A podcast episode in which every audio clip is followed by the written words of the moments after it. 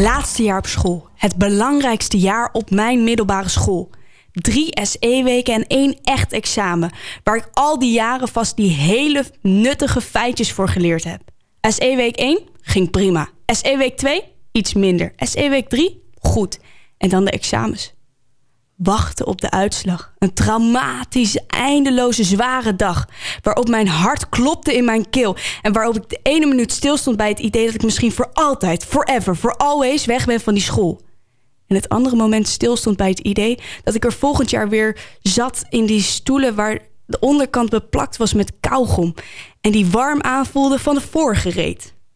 En toen ging eindelijk de telefoon. Als een vliegende schotel stoof ik op het ding af en drukte op het groene horentje.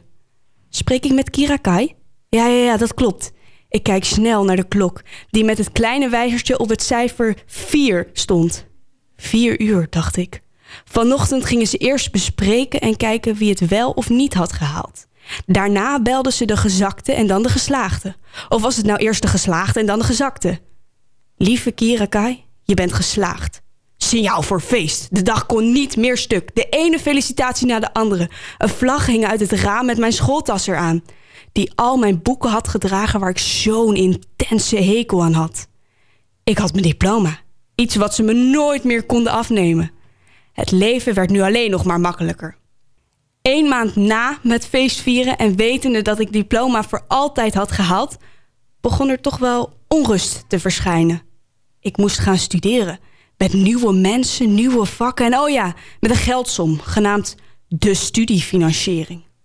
En dan moest ik er één aanvragen. Kijkend naar het scherm van mijn computer begon ik langzaam in de war te raken. Als ik hbo ga studeren heb ik dan geen recht op de basisbeurs. Maar als ik als havist mbo ga studeren, dan wel.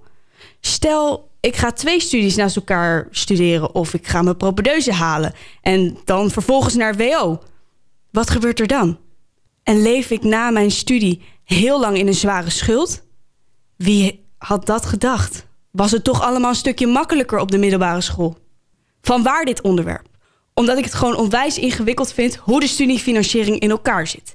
En iedereen ermee te maken krijgt of er middenin zit. En je wilt toch weten wat er met jouw geld gaat gebeuren? Samen met Sjoerd Stikvoort, die alles over dit ingewikkelde systeem van de studiefinanciering wel begrijpt, ga ik in gesprek om hopelijk meer te weten te komen van onze studiefinanciering. Stack Serious. Als eerste hartstikke bedankt dat je met ons in gesprek wil. En punt 2, zou je jezelf even willen voorstellen? Wie ben je? Wat doe je? Ja, leuk om in deze podcast te zitten. Mijn naam is Sjoerd. Dit jaar probeer ik de studenten te vertegenwoordigen in Nederland. Dus het gaat om alle studenten die studeren in het hbo en in het, op de universiteiten. Maar zelf heb ik ook gestudeerd. Ik ben opgegroeid in Zeeland en ik heb in Leiden heb ik politicologie en bestuurskunde gestudeerd. Oké, dus heel veel gestudeerd in ieder geval. Ja. Oké, nou ja, we gaan het natuurlijk hebben over de studiefinanciering. Dus het heeft alles te maken met studeren. Als eerste zou ik eigenlijk aan jou willen vragen of je in het kort kan vertellen waar dit begrip eigenlijk uit bestaat. Ja, het bestaat eigenlijk uit 2 woorden, ondanks het 1 woord is. Maar het gaat over de financiering van je studie. Dat betekent eigenlijk dat de overheid zegt, je krijgt wat geld om te studeren. Ja? Dat is niet zoveel helaas meer, maar je kan nog wel een gedeelte lenen. En het bestaat eigenlijk uit 4 delen bestaat het. Okay. Het bestaat uit het gedeelte dat je sowieso dat je moet lenen. Dat is de lening. Het bestaat uit een aanvullende beurs. Dat betekent dat je wel een beurs krijgt van de overheid als je ouders iets minder geld hebben. Het gaat over geld dat je krijgt om een OV-kaart krijg je. Dus je krijgt afhankelijk van wat je gaat studeren krijg je een aantal jaar gratis openbaar vervoer. En je kan ook nog geld lenen om je collegegeld te betalen.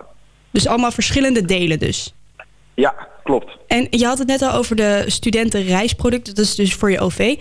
Hoe lang heb je daar eigenlijk recht op om als student te reizen op kosten van de overheid? Ja, goede vraag. Ja, dat verschilt dus heel erg wat je gaat studeren.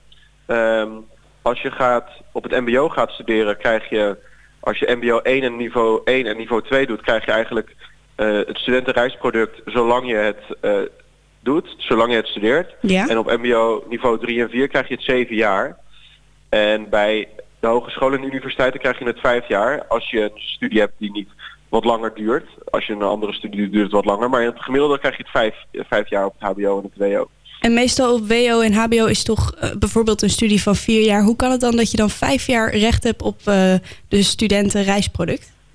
Ja, nou wat ze er wel van uitgaan, en dat meeste mensen doen ook nog dingen naast hun studie, en dat is hartstikke goed. Mm-hmm. En daarvoor zorgen dat de meeste mensen zijn ook helemaal niet afgestudeerd in 4 jaar. Ik denk dat de meeste mensen er zelfs ook nog wel iets langer dan 5 jaar over doen. Ja. Dus ze zeggen in ieder geval, in 5 jaar krijg je een OV-kaart, zodat je ook de ruimte hebt om even wat vertraging te hebben, om wat dingen naast je studie te doen die ook belangrijk zijn. Dus daarom hebben ze het iets langer gemaakt. Oké. En volgens mij moet je dan ook kiezen toch of je in het weekend gratis wil reizen of in de week. Klopt dat? Ja, dat klopt helemaal. Ja. En beide is dus niet mogelijk? Nee, je kan het niet allebei tegelijkertijd doen. Dus je kan ervoor kiezen of van maandag tot en met vrijdag mag ik reizen in het openbaar vervoer of in het weekend. Maar het kan maar één van de twee helaas. Oké. Nou, goed om te weten zeker. En je had het net al over de verschillende niveaus van mbo 1, 2, mbo 3, 4, nou, hbo, wo natuurlijk. Maar waar ik eigenlijk achter kwam toen ik het ging lezen, was dat een basisbeurs alleen voor mbo is. Hoe kan dat, dat hbo en wo geen recht hebben op een basisbeurs? Ja, dat is inderdaad een beetje een pijnlijk punt. En dat is in 2015 is dat afgeschaft. Daar is de basisbeurs eigenlijk voor alle mensen die gaan studeren op de hogescholen. En op de universiteit is dat afgeschaft. En het idee daarachter is eigenlijk dat die mensen later veel meer gaan verdienen. En dat zij daardoor wel dat kunnen lenen. En zodat er ook extra geld in de hogescholen en universiteiten gestoken kan worden. Dat is het idee daarachter. Dus dat ze meer gaan verdienen. Maar wat je ziet is dat ze heel veel schulden moeten maken. En daardoor ook heel veel stress krijgen. En kleine kansen hebben op de woningmarkt. Ja. Dus daarom hopen wij dat het weer terugkomt. Maar op dit moment krijg je inderdaad geen basisbeurs meer op de hogescholen en universiteiten. En scheelt dat veel qua geld? Ja, dat scheelt veel qua geld. Want de basisbeurs is ongeveer €280 per maand. Oké. En wat je dus ziet is dat ongeveer door het afschaffen van die basisbeurs je €6.000 meer moet gaan lenen tijdens je studie. Wow. En dat is volgens mij best wel veel geld. Ja, zeker. Dat is zeker veel geld. En je had het inderdaad al net al over die basisbeurs, dat WO en HBO dat niet krijgt. Maar dus dan moeten die mensen meer gaan lenen. Maar die lening, heeft die eigenlijk andere regels dan normale leningen? Of zijn de rente hoger of lager? Of hoe zit dat precies? Ja, dat is wel een goede. Het is wel iets anders dan als je bijvoorbeeld geld leent om, ik noem maar iets, een telefoonabonnement af te sluiten.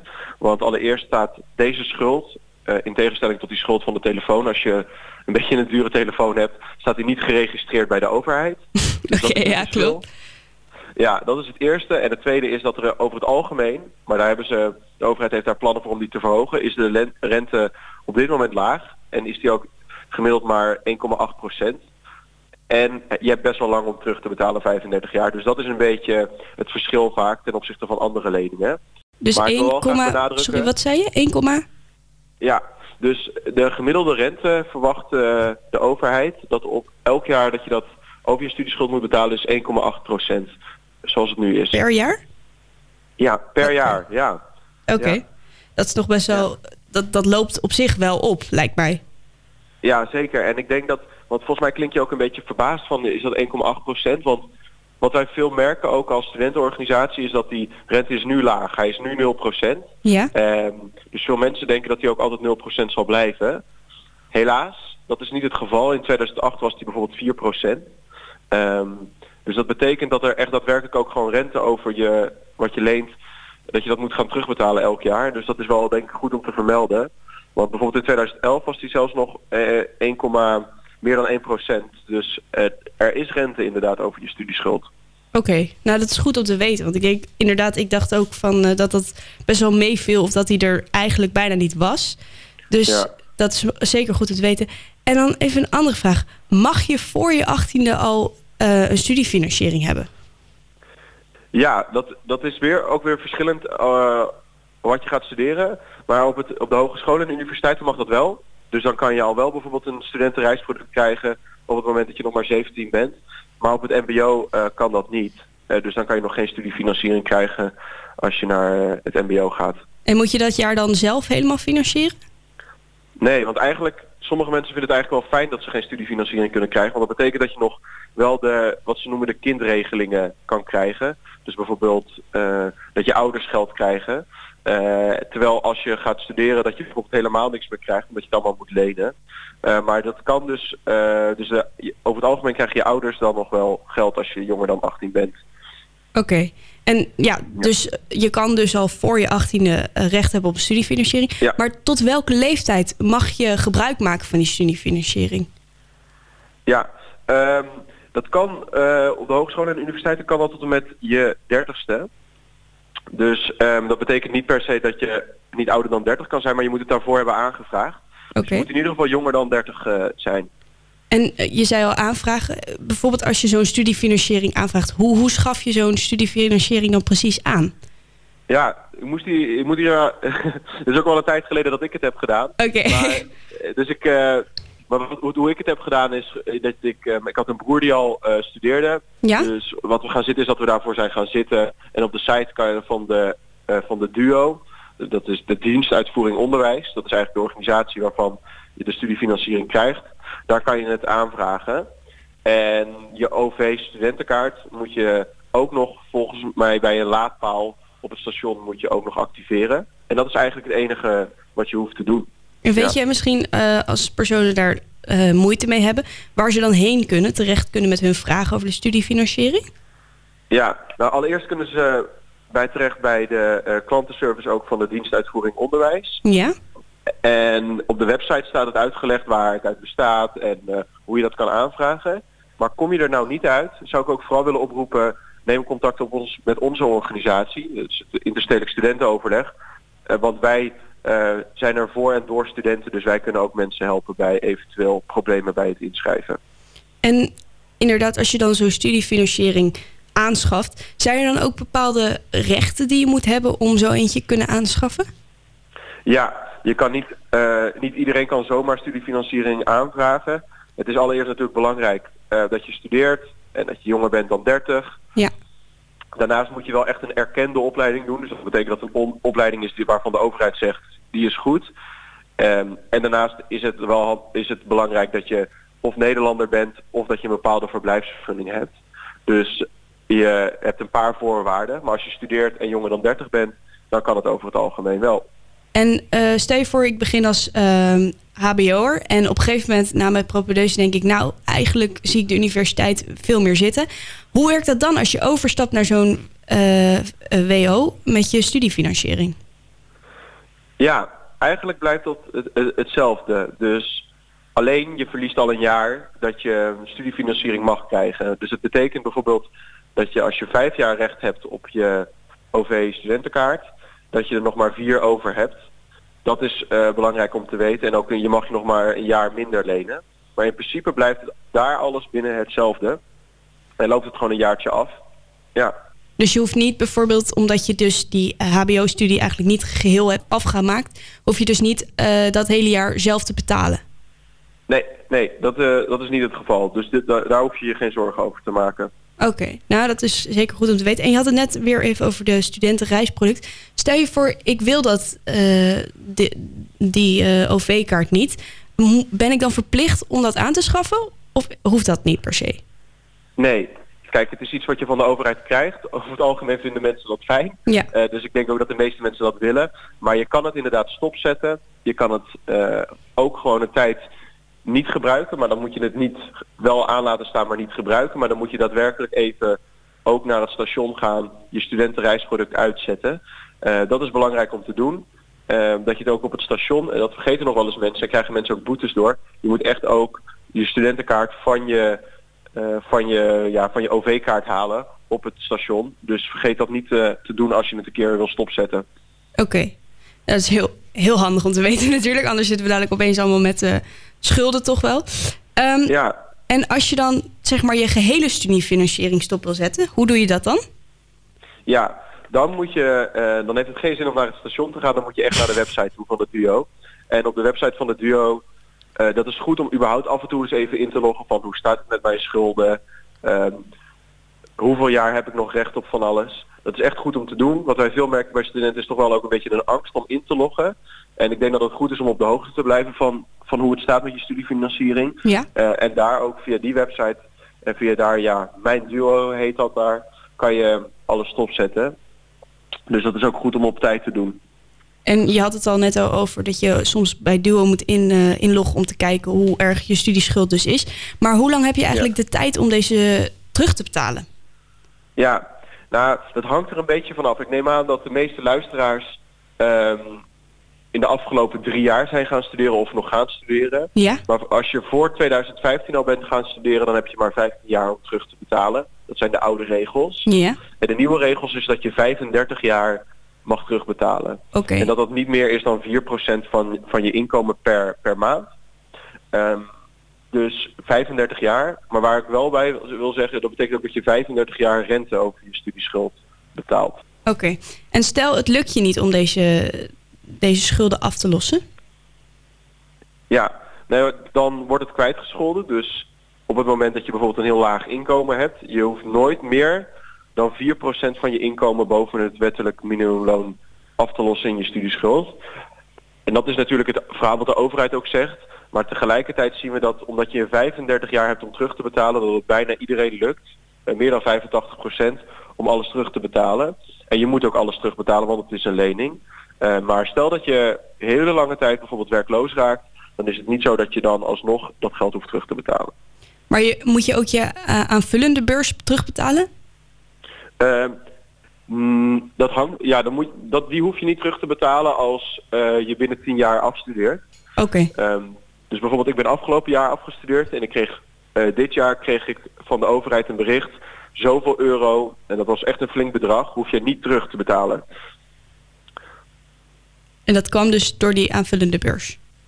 Ja, maar ook omdat ik nog het geluk heb gehad dat ik een basisbeurs kreeg, waarvan wij hopen dat het volgende kabinet dat weer gaat introduceren. Maar ik heb ook nog elke maand, heb ik in de eerste 3 jaar gewoon een basisbeurs gekregen. En omdat ik mijn studie heb gehaald, hoef ik die niet meer terug te betalen.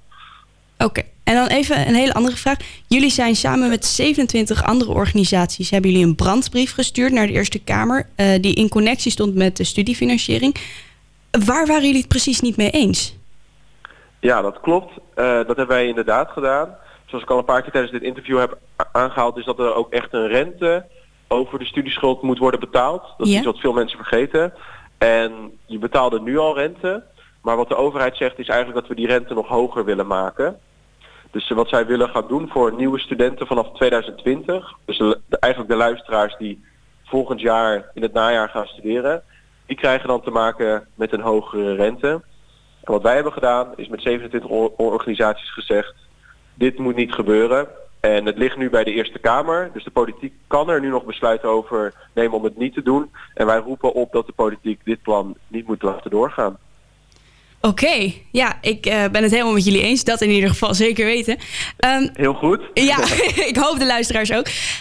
Ik wil je eigenlijk ontzettend bedanken. Ik vond het een heel leerzaam gesprek. En ik hoop dat de luisteraar zeker nu meer weet van de studiefinanciering. En ja, dankjewel. Graag gedaan. Leuk om te doen. Dankjewel. Dit was Kira Kai op Stack Serious. Tot de volgende keer. Stack Serious.